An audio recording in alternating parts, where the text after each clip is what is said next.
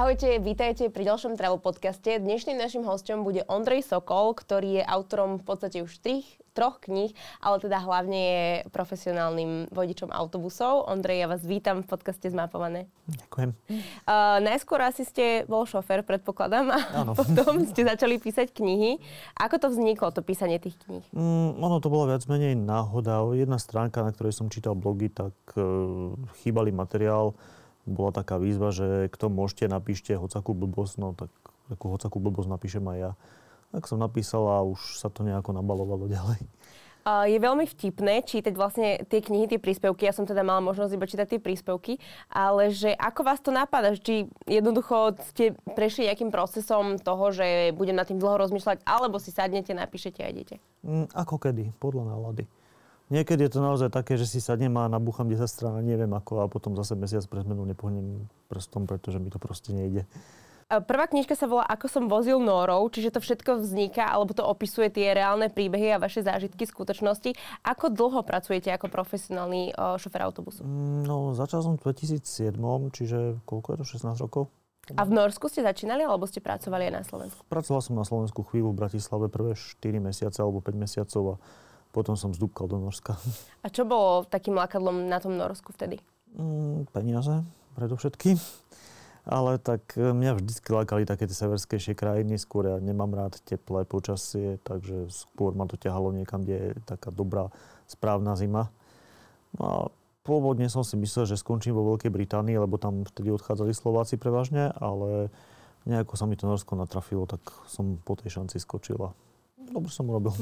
Boli tam aj nejaké podmienky vstupu, napríklad, že vedieť eh, po nemecky, po anglicky, po norsky, alebo mať odjazdené nejaké kilometre? No vedel som po anglicky a po nemecky, to mi asi dosť pomohlo. Na, na pohovore som tým urobil dojem pravdepodobne, lebo čo sa praxe týka, tu som nemal skoro žiadnu, myslím 3-4 mesiace naozaj, že s tým som určite nikoho neohromil. No ale tak zjavne to stačilo. Uh, teraz máte už v podstate tretiu knižku, tá sa volá Ako som vozil Korejcov. A kedy ste vozili Korejcov teda? E, To bolo v lete 2014 a potom ešte raz v zime 2019.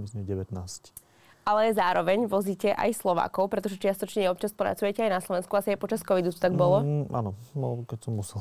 Uh, ja som si naformulovala takú otázku, že čo zostane v autobuse po Noroch, čo po Korejcoch a čo po Slovákoch. Viete to nejak tak rozdeliť? Viac viac menej rovnaký bordel. No po Korejcoch rozhodne najväčší, lebo konec koncov tých človek vezie 10-12 dní v jednom kuse, takže tam sa to tak nejak zbiera.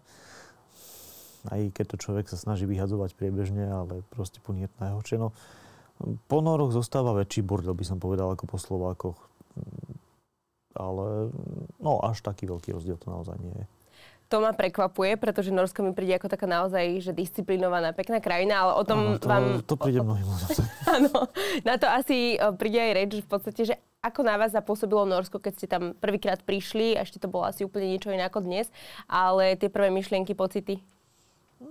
Tak ako, bol som hlavne rád, že som zo Slovenska preč. Asi škaredá vec, ako sa dá povedať, ale tak e, bola to podstatne zámožnejšia krajina, aj už na pohľad bolo vidieť, že aj, aj tam veci fungujú trošku lepšie než tu, no tak to je zvlášť tá verejná doprava.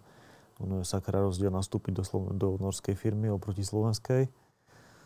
No, tak pomaličky som si tam začal zvykať. No. Tí ľudia sú takí chladnejší, alebo otvorenejší sa práve, že boli takí priateľskí? Ak, ako kedy, ako cudzí ľudia, tak to vo verejnej doprave sú skôr akože chladnejší, odťažitejší.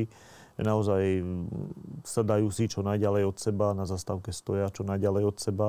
Nestane sa nič také, akože tu, nás, tu sa s spontánne niekto dá do rečí v autobuse.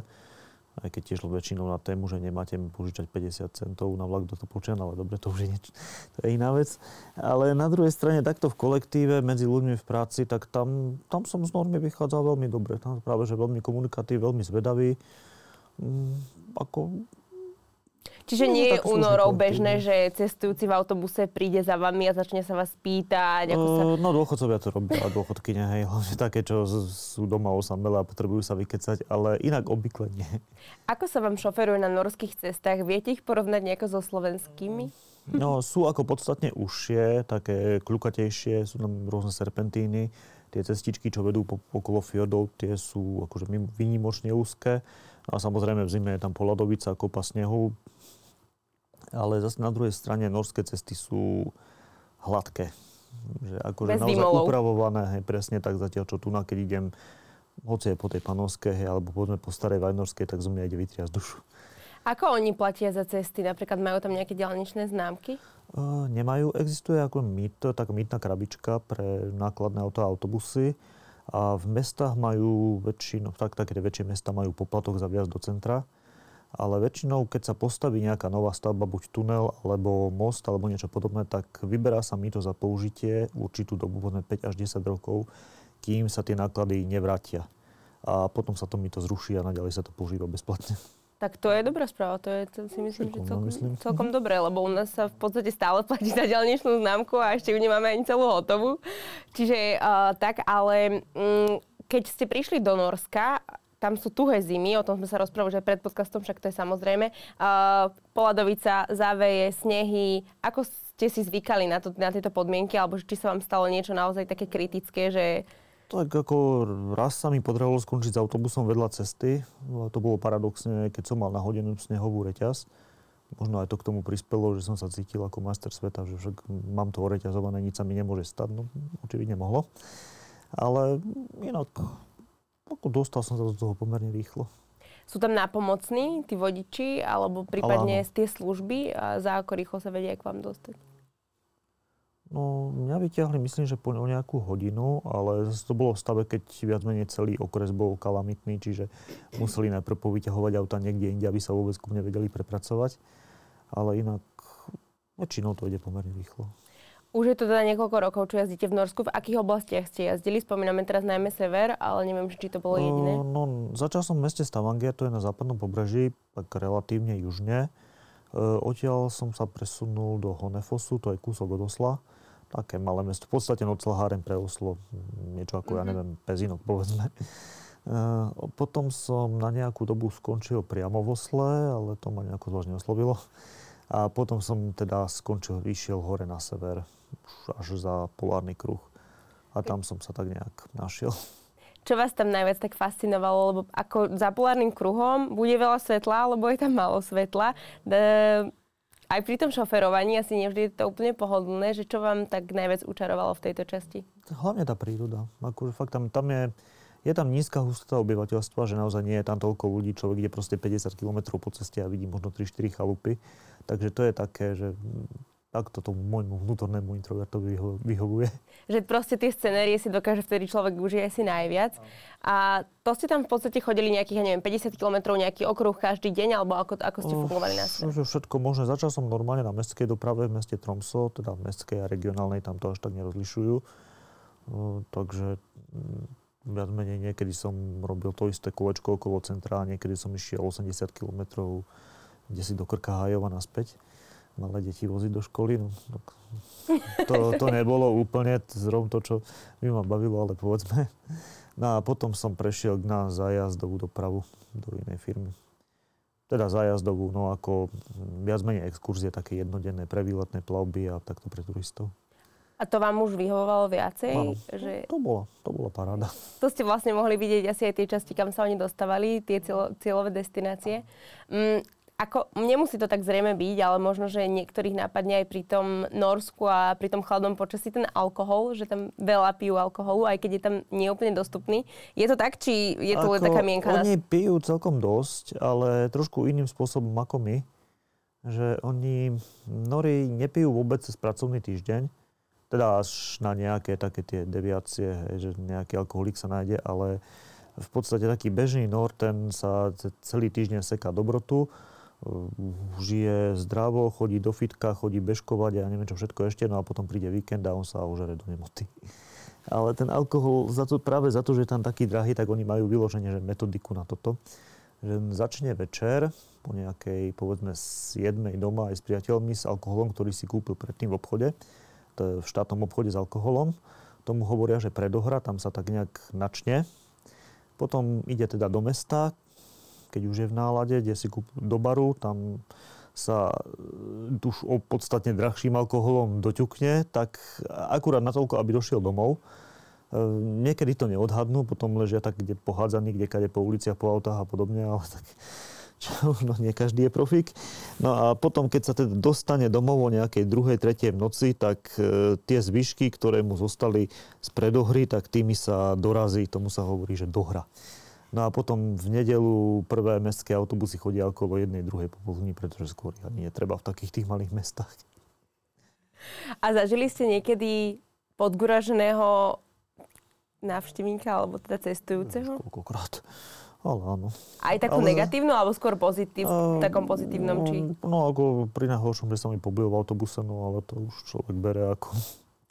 Zasiahnuť sa dá si tak, že vyhodiť z autobusu, alebo ako? Uh, záleží od toho, aké je vonku počasie. Ak je minus 20, tak vyhodiť ho nemôžem. Hej, môžem mu to akurát vynadať, ale vyhodím ho až doma. Ale ono zase nestáva sa to až tak často, nori ako keby možno takí tí mladší stredoškoláci, vysokoškoláci, čo ešte nemajú poistku, ale bežný dospelý nor ako keby mal niekde nejakú, nejakú poistku, alebo čo to som na našich firmných party videl, že ťahal, ale do určitého bodu a proste keď veď v tom bode, keď videl, že mal dosť, tak prestal. Možno, že potom doma už sa dorazil hej, a mhm. spal vo vani, ale skrátka na verejnosti sa tak nejak vedia ovládať. Uh, spomínali sme teda ten alkohol a čo jedia Nori? Čo je také typické norské jedlo? Ja si predstavujem nejaké, že fish and chips, a zrejme ešte aj na severe, akože také možno ryby, ale ako to je v skutočnosti? No, no ako ryby, ryby jedia strašne veľa. Ja som sa tam tiež naučil ryby jesť, lebo pardon, hlavne lososy, pretože no, no je to rozdiel, či jete niečo, čo bolo vylovené deň predtým a teda dovezené do supermarketu priamo rybárom, alebo niečo tu, kde to prešlo cez pol Európy, cez, v kontajneroch. To my asi ani nevieme, ako chutí pravý losos, tí, ktorí nemali možnosť mm, ochutnať niekde v Norsku, v Tromzo. Potrpia si na, no, na morské príšery, niekedy aj keď také ako kraby kráľovské a podobne, aj keď to tiež je hlavne pre turistov, lebo je to drahé. Mm. No aj na také klasické mesové gulky a takéto veci. Mes, mesové koláčiky. Nabral človek. A čo sa týka toho mm. alkoholu, tak pijú pivo, víno majú všetko, všetko. Úplne všetko. Akože no, majú pivo, teda také slabšie než víno, ale to je normálne. Ale inak ako bežný no do seba naleje všetko, čo obsahuje alkohol. Teda nie okenu, hej, až takí, yeah. takí desperáti nie sú, ale inak ako oni s radosťou vyskúšajú hocičo. Uh, aký drahý je ten alkohol a potom celkovo aké sú ceny? Začneme kľudne, ja neviem, spomínali ste, že v baroch je to drahšie. Čiže v bare za pohárik vína si viem koľko. Vlastne neviem. Do, do barov som nechodil práve preto, že sú také drahé. Ale viem, že no, v bežnom obchode tie ceny sa pohybujú od nejakých 25-30 mm, eur povedzme vyššie za obyčajné víno. E, tvrdé stojí nejako od 45 eur vyššie. A to, to sú tie ich štátne obchody s alkoholom. Tvrdý alkohol tam nikto iný nemôže predávať, iba ten ich vín monopolet. A oni majú dokonca ešte aj nejak hodinovo alebo denne stanovené, že odkedy dokedy sú otvorené? Mm, alebo, že, či tam majú to, áno. A viem, že jednu dobu mali dokonca aj kvóty, koľko toho človek môže kúpiť, ale myslím, že to už padlo. A pri cigaretách je to ako? ako nie... uh, cigarety sa predávajú bežne, ako no, nemôžu byť vystavené, že... Ako keby vlastne, marketingovo, mm, že reklamne, že... Tak, mm, áno, jasné. že človek dostane pri pokladni taký takú kartičku s kódom, s tým prejde k automatu, ktorý je v inej časti obchodu, tam to priloží, ono to prečíta a vyhodí mu to karto. No a teda samozrejme veľmi si potrpia na duty free kvôli tomuto, lebo tam sa dajú kúpiť lacný alkohol, lacné cigarety. Dokonca som počul o takých prípadoch, že si kúpil letenku s Ryanairom nejakú za 10 eur a proste vôbec do lietadla nenastúpil, len prišiel do tranzitu, nabral si, čo mu kvóty dovolili a zase vyšiel von. Neviem, či sú nejakým spôsobom na to zvyknutí, ale predpokladám, že asi áno aj na tie ceny, lebo majú aj vyššie platy, ale že vedia sa tak akože na to stiažovať, že máme tu drahý alkohol. O, no, oni sa stiažujú na všetko, aj drahý benzín. No, na drahý benzín sa stiažujú zase celkom oprávnene, lebo toto leto som kupoval za 22,50 eur na liter, myslím, že benzín.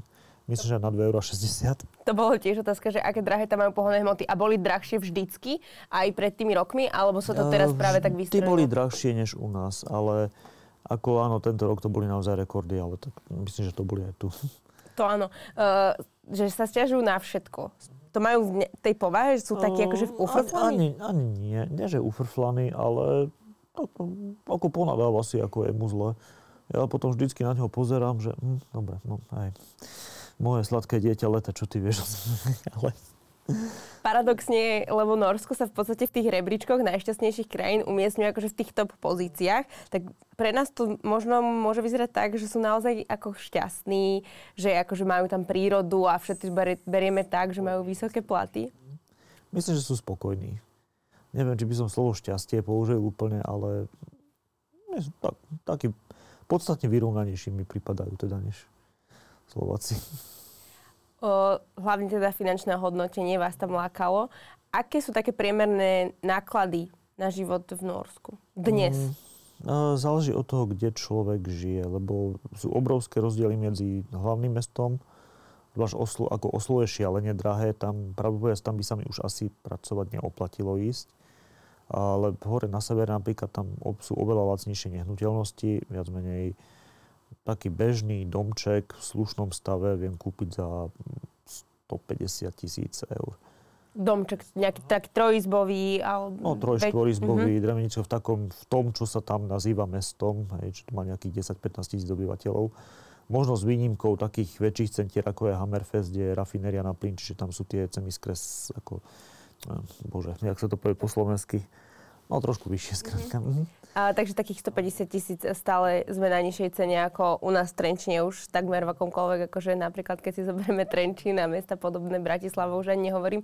A máte takú nejakú predstavu o tom, koľko to teraz je v Oslo napríklad za byt, alebo koľko ste vy tedy platili za prenajom? Ja, no keď som tam ja bol v 2015, tak som za jednu izbu v súteréne u pakistánskej rodiny, kde som spal na nafukovacej posteli, platil 7500 e, to bolo, koľko je to v 750 eur na mesiac to bol tiež jeden z dôvodov, prečo som si povedal, že už nechcem ísť proste do Osla, lebo buď, buď zarábam, alebo bývam ako človek, ale oboje sa nedá. Zase je tam kopa Slovákov, ktorí si tam zobrali rodiny, viac menej. Tí už k tomu pristupujú tak, že dobre, nepotrebujem šetriť, hej, tu bývam, tu žijem, toto je môj domov, takže si dopraje, no... A teda priemerný plat v Osle? O, myslím, že u vodiča autobusu je to okolo 3000 eur v základe, keď sa k tomu prirátajú príplatky za nadčasy a podobne, tak myslím, že dá sa na 4000 dosiahnuť, ak človek naozaj zamaká. A podľa toho, čo viem, tak ľudia im chýbajú, takže tie nadčasy sa vždy dajú robiť. Oni tam fungujú na akom systéme? Spomínate na časy, to znamená, že je to nejaký trvalý pracovný pomer a potom od to, tam ten je nejaký fixný a mhm. ďalej sú akože nejaké prémie. No, že to je 100, koľko je to? 35,5 hodín mesačne alebo 37,5 hodín mesačne je, eh, mesačne, trepem týždenne, Týždeň. je taký, je základ a všetko nad to je nadčas. A nadčas sú platené 50% navyše, 100% v nedelu a vo sviatok, čiže tam keď je človek ochotný tie nadčasy robiť, tak sa mu to naozaj začne nabalovať. Uh, ako tam funguje sociálny systém, napríklad uh, penky, neviem, či ste to nejakým spôsobom mali možnosť vyskúšať, ale... Uh, raz som mal zlomenú paprču, čo sa mi podarilo. Čože sa vám stalo? Uh, no, som, chcel som si odfotografovať historický vlak, ktorý sa pohynal zo stanice, tak som utekal krížom cez taký starý perón na vhodné miesto a bol tam taký ostatný drôt natiahnutý, ja som si ho nevšimol, tak som sebou praštil zem. No a v každom prípade zlomil som si ruku a bol som mesiac PN a teda dostal, dostával som plný plat. Ale neviem presne, ako je to rozdelené. Myslím, že istú časť marotky platí zamestnávateľ, prvých niekoľko dní platí zamestnávateľ a potom ďalej už je to ich sociálka, alebo teda hm, tam sa to volá NAU. Mhm, ale nie som si úplne istý, ako to majú rozdelené. Čiže ste mali možnosť ako keby vyskúšať v tomto prípade aj nielen sociálku, ale aj ten zdravotný systém v nemocnici. Ako to funguje tam? Mm, v porovnaní s našimi akože, nemocnicami napríklad. No, vyzerá to síce lepšie, ako aj tá nemocnica, aj teda tá starostlivosť. Na druhej strane, ja som tam napríklad so zlomenou rukou čakal skoro 5 hodín na pohotovosti, zatiaľ čo ma predbiehali malé deti so soplíkmi. Takže lebo my máme napríklad rozdelenú aspoň tú pohotovosť. Mm. Viem, že máme uh, pre deti a pre to raz a potom... Ako zase vlastne to bolo malo mesto, to tiež taká nejaká diera po granáte s 10 tisíc ľuďmi, takže vo, vo väčších mestách je to rozdelené. A potom ten prístup mm. doktora alebo sestričky. A tak ten bol bez problémový, hej. hej. akože aj keď tam chodím k môjmu bežnému lekárovi, tak e, zase ja, ja som prihlásený na stalo v ambulancii, kde sa často striedajú noví lekári, čo sú tam na praxi. Čo ako je celkom fajn, lebo taký mladý lekár, akože úplne začiatočník, ten je vydesený zo všetkého okolo seba, takže ma preklepne naozaj, že od hora nadol. Aha, že, jasné, že jasné. Dá, dá, si zále, dá si záležať. Aj sa s ním trošku lepšie baví, he, že ešte nemajú takú tú hauzovskú povahu, že ešte tie maniere nenabrali. No, ale zase nie, ako tam som nezažil doktora, ktorý by sa správal nejako mm, povýšenie alebo neprofesionálne. Takže... Um, ako často, teda ako dlho pracujú? Sú to workoholici, alebo si vedia udržať taký ten work balance mm, nejaký? Myslím, že nie, tam, akože tam sa veľmi snažia pracovať čo najmenej. Takže ako oni sú, vedia, vedia si to vybalansovať. Hlavne Nori, sú, Nori sa veľmi hr, sú veľmi tak hrdo voľného času, tráviť čas v prírode, chodia na turistiku, chodia na tie bežky a podobne, čiže tak, snažia sa žiť aktívne. To potom človek na tej populácii aj vidí, že mám kolegu, ktorý má 75 rokov a vyzerá ako taký 50 zachovaný slovenský. Takže... Vy čo ste vyskúšali z týchto športov? O, ja akurát turistiku. Bežky ste neskúšali? Uh, nie. Ak, nemal som, aj som, Veľmi rád by som, lenže e, to, že za každú sezónu pracujem niekde inde, podľa toho, kam ma zamestnávateľ pošle, tak e, neviem, čo by som robil s bežkami. Jedine, že by som ich kúpil a po dvoch, troch mesiacoch zase zahodil a to zase... To sa mi nechce. Turistiku podnikáte aj v zime, aj v lete? Alebo... Mm, aj, aj v zime, aj keď v zime je to dosť obmedzené, lebo väčšina chodníkov je pod snehom. Čiže v zime sa oni prevažne bežkujú, no ale tak snažím sa aspoň, kde sa dá. Aká je turistika v Norsku? Je to zložitejšie, lepšie, krajšie, uh, horšie ako na Slovensku? Ako tá príroda je super. E, čo sa týka značenia chodníkov, to povedal by som, že ho majú paradoxne horšie, než my vzhľadom na to, že aký sú veľký turistický národ, tak sa mi bežne stáva, že ja proste idem po značke a zrazu z ničoho nič zistím, že okolo mňa je močiar a chodník nikde. Takže ako poved, fakt by som povedal, že Slováci si značia trošku lepšie tie chodníky, ale inak ako, je to tam vidieť, že tá turistika je tam veľmi vychytená. Oni to majú v podstate tak, že môžu kempovať aj turistikovať kdekoľvek? Mm, áno, e, to je to ich eh, Alemansret, ako to povedať, všeobecné právo alebo právo všeobecného prístupu, že človek môže kempovať kdekoľvek do určitej vzdialenosti od obydlia, teraz neviem, či je to 50 alebo 150 metrov, nie som si istý, ja nechcem kecať, ale viac menej môže ísť, môže ísť do lesa kdekoľvek, zbierať plody, kempovať. Akurát teda v podstate u nich neexistuje človek... nič také ako že chránená oblasť alebo chránená rezervácia, že môžu odtrhnúť. E, áno, to je už... To, to, ako, to, že... zase, to zase majú, áno. Ako, majú. Uh-huh. Ako chránené oblasti majú, ale turisti majú všade prístup. Aj čo sa týka jazier, môžu sa okúpať kdekoľvek, akomkoľvek áno, jazierku, fjorde nepríde za mnou niekto a nedá mne strelí mi pokutu za to, že tam Nie. stojím za to, Akurát že áno, kúpať sa vo fjorde hore na severe sa neodporúča, pretože je to studené a navyše tam chodia turisti okolo, takže... úplne, že centrum pozornosti na vás by bolo. A napríklad e, rybáriť sa dá v mori bez problémov, ako aj bez povolenia. Ako napríklad ja ako turista môžem prísť, kempovať, spať a ešte si aj nahodiť udicu. Áno, e, v mori. E, v jazerách tam už sú na to ne. Obmedzené? Mhm. E, viem, že väčšinou niekde pri jazere je nejaké, nejaká chatka alebo obchodík, kde sa predávajú rybárske karty, z ktorých sú financované potom nejaké tie miestne aktivity, ale, ale v mori si človek môže chytať, koľko sa mu chce. A ako sa tí nori správajú k tej prírode alebo k takomu tomu ich zvyku, kempovaniu? A tak veľmi ohľaduplne. Ako bordel tam človek nevidí, nie je to také ako, aj keď e, stalo sa mi na pár miestach, že som zrazu v lese našiel pohádzané chladničky a podobne, ale je to, je to skôr výnimka, nie je to pravidlo. Aké také turistiky ste mali za, máte za sebou v podstate koľko hodinové? No, väčšinou sa to snažím udržať pod, v rámci jedného dňa. Ako nech nechodím na noc. Dokáže sa tam človek zorientovať sám, pokiaľ ide ako turista na vlastnú pec a teraz si pozrie nejaké tie značenia? Alebo je lepšie chodiť radšej v nejakej spoločnosti? Myslím, že kľudne môže ísť aj sám človek. Ako je to bezpečné, zablúdiť sa tam viac menej nedá zvláštne v dnešnej dobe, kde každý má v mobile gps a Norsko je veľmi dobre pokryté internetovým signálom. Myslím, že ja som občas som narazil na miesto, kde som fakt, že nemal signál, ale veľmi zriedkavo, takže...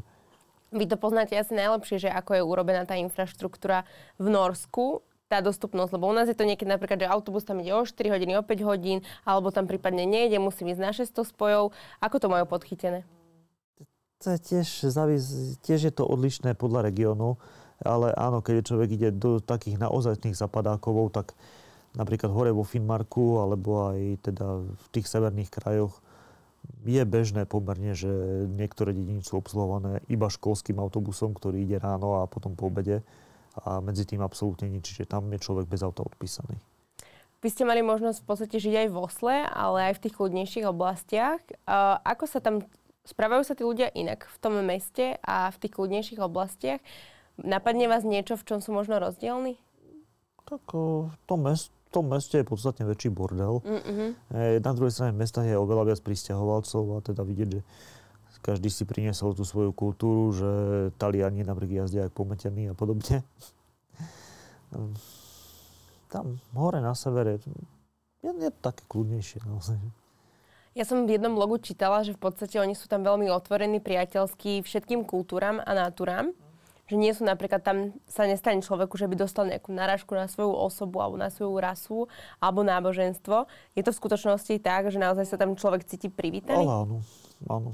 No tak samozrejme sú no, občas sa výnimka nájde, hej, ale väčšinou tá výnimka je nejaký e, taký pán, ktorý je o 9 ráno už ožratý a v živote neprožil slamku krížom, ale teda cudzinci mu kradnú robotu a podobne, ale to je skutočne výnimka, nie?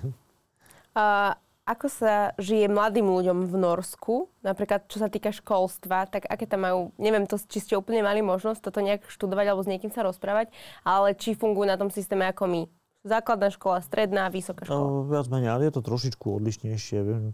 Majú detskú školu, potom takú kvázi mládežnícku, aj keď to je asi zlý preklad. E, potom majú normálnu strednú a teda môžu ísť na vysokú alebo na tie odborné, tie odborné od, odpory.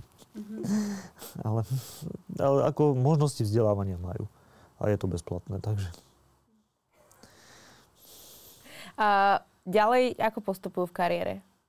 Chcú byť v práci, alebo sa viac venovať rodine, prípadne sú to kariéristi? Ako kto.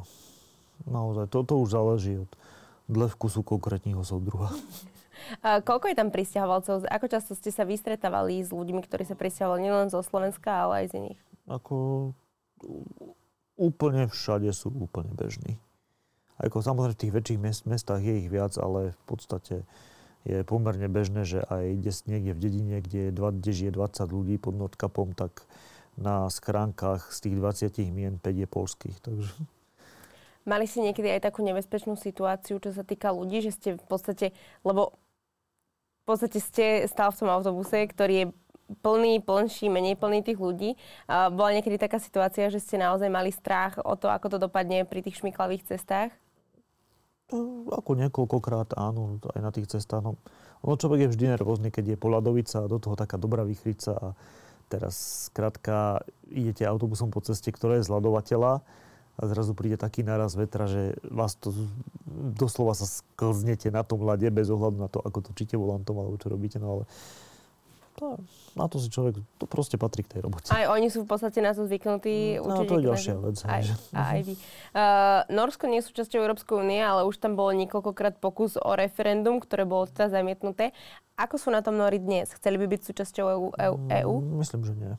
Oni si, ako vyhovuje im byť súčasťou Schengenu a teda EHS, ale teda, teda majú, viac menej majú s Európou zmluvy obchodné, čiže majú bež skoro rovnaké výhody ako členská krajina EÚ, ale e, nemusia sa s nikým deliť teda o tie zisky, ktoré majú z ropy, zo zemného plynu a podobne, takže myslím, že im to vyhovuje tak, ako to je. Ako keby sa teraz konalo referendum o prístupe do EÚ, tak by zase dopadlo zle. Alebo, alebo dobre, no. Závisí od hlupohľadu. Áno, áno, áno. Uh, oni v podstate teraz aj pokrývajú dodávky uh, plynu do Európy. Tam sú tam je plyn teraz drahší, alebo ako to na nich vplýva uh, Oni plyn skoro nepoužívajú vôbec. Oni kúria buď elektrinou, ako normálne elektrickými radiátormi, alebo tepelnými čerpadlami. Uh, v menšej miere drevom. Že každý barák má viac menej svoj krb, hej, a oni si založia si ohníček, ale elektrina je tam lacná, aj keď teda posledné roky išla dosť vysoko do hora, nahor, ale stále je lacnejšia než u nás. Uh, vy ste v podstate napísal tretiu knihu, ako som vozil Korejcov. To už nebolo po Norsku, predpokladám. Aké boli tie okruhy? Alebo... Je, tam, je tam aj Norsko spomenuté. Viac menej druhá polovica knihy je o Norsku. A ako to, teda tie, to sú asi tie tripy, ktoré si všetci predstavujeme, že autobus plný Korejcov a vystúpi niekde? Mm, tak áno, to som si vybral akože jeden okruh, ktorý viedol z Prahy do, nie, blbosť, z Frankfurtu do Prahy. Ale ono, zdrcol som tam príhody z viacerých okruhov. Toto je ten problém, keď človek píše tento typ kníh, že aby mu tie historky nejako sedeli dohromady, tak sa musí snažiť ich nejako lepiť. Mm-hmm. Takže v podstate veci, ktoré sa stali možno, že rok od seba s úplne inými ľuďmi, s úplne skupinami, tak som tam zdrcol do jedného dňa, aby to proste bolo, do ne, aby to bolo v nejakom rámci zasadené. Aká je nejaká taká vaša obľúbená historka alebo situácia práve z tejto časti vozenia Korejcov po svete? Mm, no, bola tu taká... Lebo oni sú predsa len iná kultúra, uh-huh. možno, že no, iné áno, bol tu taký incident, keď som na hranici medzi Chorvátskom a Bosnou, teda jeden pán vystúpil a začal si fotiť solníkov, zrovna keď si úplatok odnášali. Teda dotyčný úplatok boli 4 bifony z krabice, ktorú som mal v podpalubí. No tak ako, ako, dobre, vtedy mi nebolo všetko jedno, keď nám po sebe hulakali, hej, na stratí colníci a oni, ale uh, už som sa videl aj v bosnianskej base na chvíľu, ale ako, ja sa na tom celkom dobre bavím. S dostupom 8 či 9 rokov. To ma pritom napadá, že či vás niekedy niekto presvedčal na možno, že pašovanie nejakých omamných látok alebo na to prevažanie ľudí, čo dnes je celkom akože uh, taká uh, problematika? No, nie. Neskú, neskúšal to na mňa nikto. Ako viem, že boli kolegovia, ktorí mali problémy. Myslím, že pred pár rokmi chytili, myslím, že dvoch vodičov Regiojetu na pravidelne, ktorí mali v autobuse FED, akurát teda neviem, či ho bol prevážaný s ich vedomím, alebo im to tam proste niekto podstrčil, ale nepamätám si ani, ako to dopadlo, len že to bola taká celkom slušná aféra vtedy pokiaľ asi prechádzate hranice, tak tam ide aj o nejaké také hliadky. A stalo sa vám, že by prehľadávali celý autobus, prípadne aj akože... Niekoľkokrát áno, ale väčšinou to bola taká veľmi rýchla prehliadka. Naozaj vpustili do autobusu psa, ten sa prebehol hore dolu a bolo vymalované. Akože by otvárali batožinu a podobne, to také som nemal ešte. A keď o, sa bavíme o prehliadkách alebo teda hliadkách policajných v Norsku, tak prebiehajú tak ako na Slovensku? Dobrý deň, papiere fúkať? Uh, veľmi. Oni sa orientujú prevažne na rýchlosť ale mm, v mestách majú obvykle rozmiestnené fotoboxy, také tie automatické radary, ktoré proste odfotia každého, kto ide okolo príliš rýchlo. Ale zvyknú byť podobne ako naši zašití niekde takto, že človek proste ide a vidí vedľa cez taký nejaký hrb, potom príde bližšie a zistí, že to je maskáčová, on maskáčová plachta, pod ňou čúpi policia, daj radar mu trčí. Ale nevidí to človek tak často ako u nás. Že berú to skôr naozaj preventívne a nie ako, že dobre máme kvotu, musíme naplniť štátny rozpočet, hej, tak ideme zbíjať. Že skôr, a skôr to robia na takých miestach, kde to dáva zmysel. Nie. Akí sú vodiči v Norsku, akí sú vodiči na Slovensku? Ja, Nori sú predpisoví, akože do extrému. A tam proste je niekde pôvodná 60 tak Nor pôjde 55, keby, keby niečo náhodou. Na druhej strane nory neblikajú, čo som si všimol, ako neviem, majú nejakú averziu k smerovkám, alebo ich proste neučili, alebo si nedoplňajú smerovku k papalinu, ale... Len tak človek môže aha, hádať, kam hej? Neviem, ja som to takto zhrnul kde si, že e, norský vodič robí chyby zo zábudlivosti, alebo zmetenosti, alebo z blbosti, zatiaľ čo slovenský vodič sa chová ako psychopat na ceste. No a teda tí nori mi tak nejak sadnú lepšie do toho. A o čo sa najviac zaujímajú Korejci, alebo čo im tak najviac imponuje u nás v Európe? Mm, hlavne také tie historické veci. Hrady, zámky, pevnosti, historické jadrá miest na, na Salzburg leteli veľmi. A potom príroda, samozrejme, Alpy sú také, takým obľúbeným cieľom u nich. A koľko tu trávia času? Aké sú dlhé v podstate tie mm, môže, to, môže to byť 7 dní, aj keď tie sú zriedkavé, lebo trieskať sa sem cez pol sveta kvôli 7 dňom nie je až také. Väčšina tých túr má okolo 10 až 12. Ale sú aj trojtýždňové, aj také tie dlhšie, čo idú okolo celej Európy, ale tie som zase ja nerobil. Takže... Akú najdlhšiu trasu ste vy merali? No, Nepamätám si vôbec, ale myslím, že viac ako 12 dní to nebolo. Ale tak za deň, myslím, aj v podstate... Ja za deň uh, 500-600 kilometrov. No zrovna Korejci, korejské skupiny majú dosť často také veľmi dlhé transfery. Ja pamätám si, že ja som išiel z letiska vo Frankfurte, zaťah až kam si k rakúskym hraniciam. To bolo nejakých, no mohlo to byť 500 kilákov. Je niekedy čas, kedy dostávate mikrospánok a potrebujete sa nejako zabaviť, alebo čím si tak krátite aj tie cesty? Občas sa to stane, hej, na, na diálnici hlavne. Áno. A paradoxne ani nie tak v noci, ako skôr cez deň, keď je tak fajne teplo. Ešte človek ide proti slnku, že mu to hreje na to čelné sklo veľké, takže tam ani klimatizácia nepomáha, kto vie ako. No a vtedy, neviem, na, na mňa zaberá hroznový cukor osobne, ale tak každý má svoje. Uh, to už asi je množstvo ľudí, čo vozíte. Stalo sa vám niekedy, že ste niekoho niekde zabudli? Alebo... Uh, nie. Našťastie nie, ale ako viem, že sa to stáva na diaľkových autobusoch hlavne. Že a vy si ich musíte v podstate porátať, alebo ako to funguje? Uh, nie, že... oni, títo majú, turisti väčšinou majú sprievodkyňu. Čiže tá si ich zráta. Tá si ich zráta. Ako stalo sa, že na notkape som niekoho nechal úmyselne, pretože mm, tam tie výletné lode, oni majú pevný harmonogram, že kedy presne musia vypadnúť z prístavu. Ano. Pretože keby tam zostal, tak by platil prístavné poplatky za omeškanie a to sú tisíc, ťažké tisíce.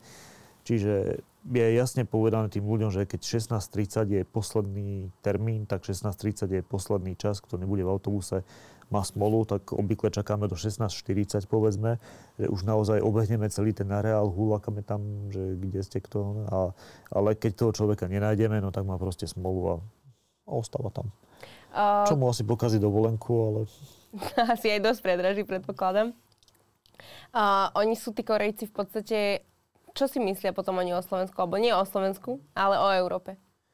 Uh, to sa treba spýtať ich. Že, e, ako máte nejaké také nadšení, dojmy? Ale, ani, ani nie. Ako sú nadšení väčšinou, ale tak ľudia sú na dovolenke vždy nadšení. Pokiaľ, pokiaľ, pokiaľ ich pokiaľ niekto nenechá taký... niekde. Áno. Alebo oni teda sami nezabudnú. A aký je podľa vás najlepší čas na návštevu Norska? Kedy je tá, počasie také najstabilnejšie? Uh, ja by som povedal, že tak august, september. Že vtedy E, takto polárny deň je od polovice mája zhruba do konca augusta hore na severe. Takže vždy je tam úplne najviac turistov, cesty sú preplnené, proste všade karavany, všade autobusy, ubytovanie je drahé, hotely sú dosť často aj vybuchané komplet, kempy sú plné. No a zatiaľ, čo potom ten august, september je také, že e, dobre, nevidíte polnočné slnko, ale je to presne to isté slnko, čo aj cez deň. Hej. Nie, nie, že by na ňom bolo niečo špeciálne ale za to počasie je stále teplo, zdá sa mi tak trošku stabilnejšie. E, tie západy, slnka zase človek vidí na miesto polnočného a tie sú fakt úžasné tam hore na severe. E, ceny sú trošku lacnejšie, toľko nie je tam toľko ľudí. Ja by som naozaj povedal august, september. Také babie leto, keď už ešte navyše koncom augusta, tam jeseň prichádza pomerne skoro, čiže začína sa sfarbovať tá príroda. A miesta, ktoré by ste odporúčil ľuďom? Je ich asi dosť. No by som povedal, záleží od toho, na ako dlho človek ide. Ako, pokiaľ len na pár dní, tak kľudne stačí aj tie západné pobrežie, tie fjordy okolo Bergenu eh, a viac menej celé pozdĺž západného pobrežia alebo prípadne Národný park, e, letieť do Osla a z Osla to zobrať vlakom na západné pobrežie cez hory. To je jedna z najkrajších železničných tratí na svete. Ale ak má človek čas, tak definitívne ísť hore na sever. Aj keď je to kus cesty, hej, z Osla je to nejakých cez 2000 km na Nordkap ešte, takže, ale stojí to za to. Ak by sa dalo, tak koľko dní by ste odporúčali takú dovolenku, že naozaj by človek videl aj hlavné mesto, aj sever, mesiac, tri týždne stačia? No, tri týždne by boli minimálne. Hej. Ako dá, dá sa aj za dva týždne, pokiaľ si človek vypracuje dobrý itinerár a teda nevadí mu, že to absolvuje takým poklusom, ale tri týždne by boli ideálne podľa mňa. Viete si predstaviť alebo navrhnúť aj nejaký taký cenový budget, ktorý by si mal človek pripraviť, ak ide na 2-3 týždne do Norska? Uh, no, to, to, Norsko je drahé. Akože Norsko je svinsky drahé. Ale na druhej strane, pokiaľ ide človek vlastným autom alebo karavanom, tak e, ako dobre vie ušetriť, ak e, na spaní v hosteloch alebo povedzme pod stanom, dá sa ušetriť na potravinách, ak si dokáže sám uvariť lebo najdražšie sú tam služby asi suverene, že doprava, reštaurácia a tak. E, napríklad ceny potravín takto v bežných supermarketoch sú len minimálne vyššie než u nás. Ako není to až taký rozdiel. Uh, rozdiel to začína byť, bol, keď... Bol to, prepáčte, že vám skočím do reči, bol to niekedy možno väčší rozdiel? Akože... Myslím, že ani nie. Ani, ani keď som tam prišiel, ako vždy sa dalo nakúpiť také tie bežné supermarketové značky, tie lacnejšie sa vždy dali kúpiť za pár šupov. Ono rozdiel je hlavne v ráne, keď je človek do reštaurácie, že už okrem ceny jedla platí aj toho človeka, ktorý mu ho pripravuje a toho človeka, ktorý mu ho donesie. No a keď kuchár zarába 4 tisícky mesačne a čašník 3 tisícky, tak niekde sa to odraziť musí. Keď sú napríklad také služby, ako je kaderník, alebo masáže, alebo čokoľvek. Oh, jo. No, keď som si naposledy dával ostrihať vlasy v Hammerfeste, e, stalo ma to 57 eur. A to bol len taký úplne obyčajný strih, že proste tuto skrátiť, tuto vzadu stratená a hotovo. Takže... Oni vedia alebo stiažujú sa aj na tieto ceny, že v podstate oni aj zarábajú asi viac, ale tak keď už niekto za 57 eur za kaderníka, to už naozaj no, Myslím, že toto im až tak, na to som ešte nepočul nikoho. Nadáva. To asi berú ako takú nejakú samozrejmosť, že proste toľko to stojí, hej, ten človek potrebuje zarobiť na nájom, na energie, takže my častokrát zo Slovenska vnímame aj to, že tam veci fungujú, že jednoducho je tam menej byrokracie, že je to taká správna krajina. Ako to tam je v podstate v realite? No, čo sa tej byrokracie týka, ja som nemusel osobne ísť na žiadny úrad, ani nepamätám. Myslím, že posledný, za posledných 10 rokov všetko viem vybaviť viac menej cez smartfón, cez ten ich portál. E, recepty na lieky si viem, u obodiaka som bol pred 7 rokmi naposledy odvtedy, čo sa lieky na alergiu a na astmu, za každým mu napíšem e-mail akurát na jar, že ten, toto potrebujem predlžiť a je to. Eh, keď som auto prepisoval, tak som viac menej poslal techničák poštou na správu ciest a teda doklady mi prišli obratom. No, je, je to podstatne jednoduchšie než to. Už sme hovorili o tom, že sa správajú dobre k prírode, pretože tam kempujú, už tam trávia čas. Čo sa týka separovania, alebo akým spôsobom u nich funguje nejaká environmentalistika? Ako odpad separujú, majú zálohované flaše a plechovky, no tak ako aj my, akurát, že u nich to funguje už 10-12 rokov. Neviem presne odkedy, myslím, že to ešte nefungovalo, keď som tam ja prišiel prvý raz v tom 2007, ale v každom prípade už sú na to zvyknutí. Tam, tam to majú už také vychytané, to je jedna vec, ktorá mi tu nás strašne chýba, že príde do norského supermarketu, tam sú tie mašiny dve alebo tri nečaká sa na ne. Pri každej tej mašine je také umývadielko aj s mydlom a one, kde keď sa človek oblepí celý no. z toho, čo z toho vytečie, tak nás si proste vie paprče umyť a tak. Tu na, na to nikto nepomyslel nikde. Takže... Je tam ešte niečo také, čo by ste rád priniesol na Slovensko? Z takýchto možno praktických bežných denných vecí? No tú absenciu byrokracie by som veľmi rád. A čo by sme sa my ako Slováci mohli od norov učiť? Uh, hm, ťažká otázka. Neviem, možno chovať sa k sebe ako, ako ľudia. Stal sa vám tam niekedy taký nejaký negatívny, možno, že nejaká, nejaký zločin, alebo, alebo predsa na cestách toho vidíte dosť, prejdete veľa miest. Nejaká taká kriminalita sa vám mm, na cestách? Nie, nie. Ako mali sme incidenty, že teda e, kolegovia boli napadnutí nejakými fetkami, pobodaní a podobné radosti. V jednom prípade viem, že teda kolegu zabili v autobuse priamo aj jeho cestujúcich všetkých. To, to bolo kedy 2011-2012 nejako myslím. Ale tak e, dobre, to bol extrém zase. A to sa tam čo odohralo v podstate? E, myslím, že to bol viac menej nejaký chlapík, žiadateľ o azyl, ktorému ten azyl neschválili a mali ho vyhostiť na druhý deň, tak sadol do autobusu, ktorý, tak diaľkového, ktorý šiel cez hory, no a niekde na pol ceste mu preskočilo, vytiahol nôž, pozabíjal všetkých v autobuse a následne sa nechal chytiť. Aby sme to otočili aj na niečo pozitívne, tak uh, stalo sa vám tam práve že niečo také milé, že čo by možno sa na Slovensku medzi ľuďmi nestalo, alebo nejaký taký prípad? A tak to stáva bežne, že nejaká babka mi donesla koláče a podobné radosti. He, takéto, takéto drobné, fakt, že drobné blbinky, ale zahraje to človeka pri srdci. Alebo prípadne tí turisti, keď mi povedia potom, že ak im zastavím neplánovanie niekde, keď nemáme sprievodcu, že si takéto veci môžem dovoliť, že ma potom vych, jedna babka ma vychválila, že to bolo najkrajš, to najkrajšie na celej plavbe, čo zažila. A potom, ako, A to je také fajn. A akým spôsobom teraz fungujete vlastne, lebo na Slovensku aj v Norsku, kedy sa teraz chystáte do Norska? No, no na Slovensku som asi tak 5-6 mesiacov do roka, viac menej mimo sezóny. No tak e, brigadujem v dopravnom podniku, tu vlastne teraz som prišiel z práce priamo. No a potom najbližšie by som do Norska mal ísť niekedy vo februári, Šéfka mi hodí približne od polovice februára do polovice apríla, je tam zimná sezóna. A potom letná začína približne v polovici mája a trvá tak do polky septembra, konca septembra. Kde by ste si ešte vyskúšali šoférovať autobus? V ktorých krajinách, v ktorých zemiach? Rád by som Island vyskúšal. Bol som v Rakúsku na chvíľu. Tam mi to nesadlo tak úplne, ale Myslím, že tam bola trošku chyba v komunikácii medzi tým, čo sa odo mňa očakávalo a čo som očakával ja. Ale v Rakúsku bolo tiež celkom fajn na jazdenie, akurát teda, že hm, eh, keby tam rozprávali po nemecky a nie to tým, tými svojimi šelenými dialektmi, bolo by to lepšie. Dnes už rozumiete po norsky? E, po norsky, áno. Ako za 16 rokov bez mála sa človek naučí, aj keď nechce.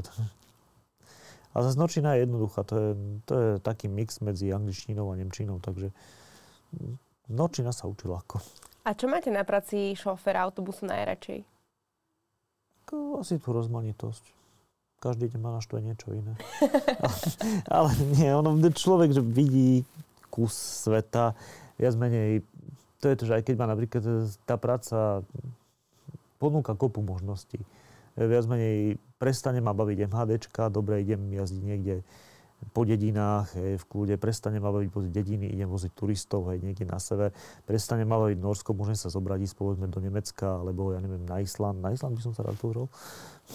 Takže ako, je, je, je to pestré. Ja si neviem, neviem si predstaviť, že by som teraz mal sedieť 30 rokov kde si v tej istej kancelárii a po, pozerať do toho istého počítača. Ani sa to prostredie v podstate nemení. Uh, za tých niekoľko rokov ste asi mali možnosť pozrieť sa aj na Slovensko. Zlepšujeme sa, či už v cestách? Ale áno. Hej. Ako je to veľmi pomaly, je to také, že 3 kroky dopredu, 2 kroky vzad, ale človek vidí ten pokrok. V čom napríklad? Tak menej, aj už len to, ako tá verejná doprava funguje, že keď som v 2007 robil v Bratislave, tak tie autobusy, na to bola zbierka vrakov, lístky sa štikali, klimatizácia bola, neexist, neexistovala Vtedy sa razila taká dogma, že klimatizácia v MHD nemá zmysel, lebo sa otvárajú dvere v kuse a ono to vyvanie. No tak teraz e, myslím, že už autobusy máme klimatizované úplne všetky, alebo aspoň takmer všetky. E, električky, tak zhruba z polovice, trolejbusy, myslím, že už tiež by mali byť všetky hotové. Dá sa kúpiť listok cez apku, dá sa kúpiť listok cez sms Ako postupujeme. No. A čo by ste odporúčili možno aj ženám alebo mužom, ktorí by chceli pracovať v Norsku, či už ako šoféri autobusu, alebo by si jednoducho chceli ísť vyrobiť, alebo sa možno presťahovať? Uh, no, chodte. Určite stojí to za to. Ako to vy Ako... dnes vnímate, že ste tam v podstate išli? Ja som veľmi spokojný. Ja si myslím, že som mal viac šťastie než rozumu, keď som na ten inzerát natrafil, čo lanáril ľudí do Norska. Ondrej Sokol bol dnešným našim hostom. Veľmi pekne ďakujeme, Ondrej. Ďakujem. A pokiaľ si chcete pozrieť náš predchádzajúci podcast, tak ho nájdete tu. A my sa opäť vidíme pri ďalšom Trelu podcaste o týždeň. Majte sa krásne. Ahojte.